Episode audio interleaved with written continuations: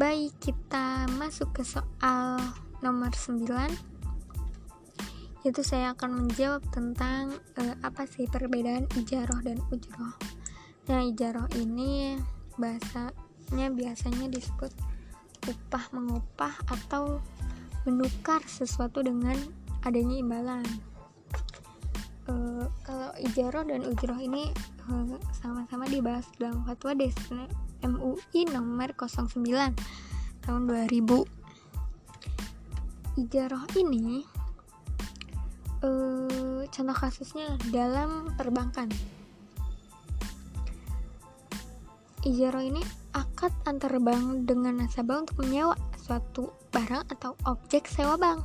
Dan bank mendapat imbalan jasa atas barang yang disewakannya dan diakhiri dengan pembelian objek sewa oleh nasabah. Ya jadi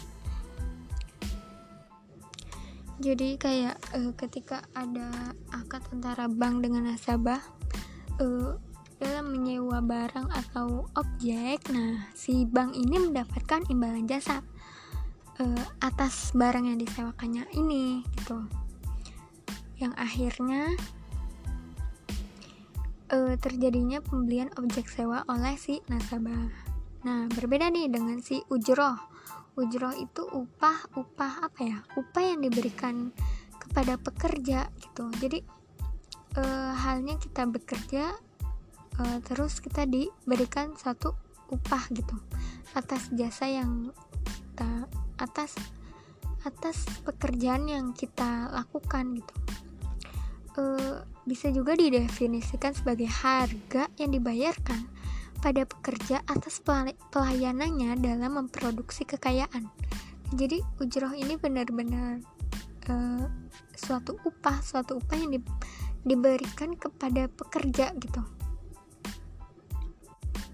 Nah, bentuk ujroh ini intinya setiap harta. Jadi baik berupa uang ataupun barang, yaitu yang memiliki nilai harta uh, apa itu harta? Itu setiap sesuatu yang dapat dimanfaatkan. Nah, mungkin uh, apa ya? Contoh kasus kalau dari ujroh itu seperti biasa kayak orang bekerja mendapat upah gitu dari atas hasil pekerjaannya tersebut itu dinamakan dengan ujroh.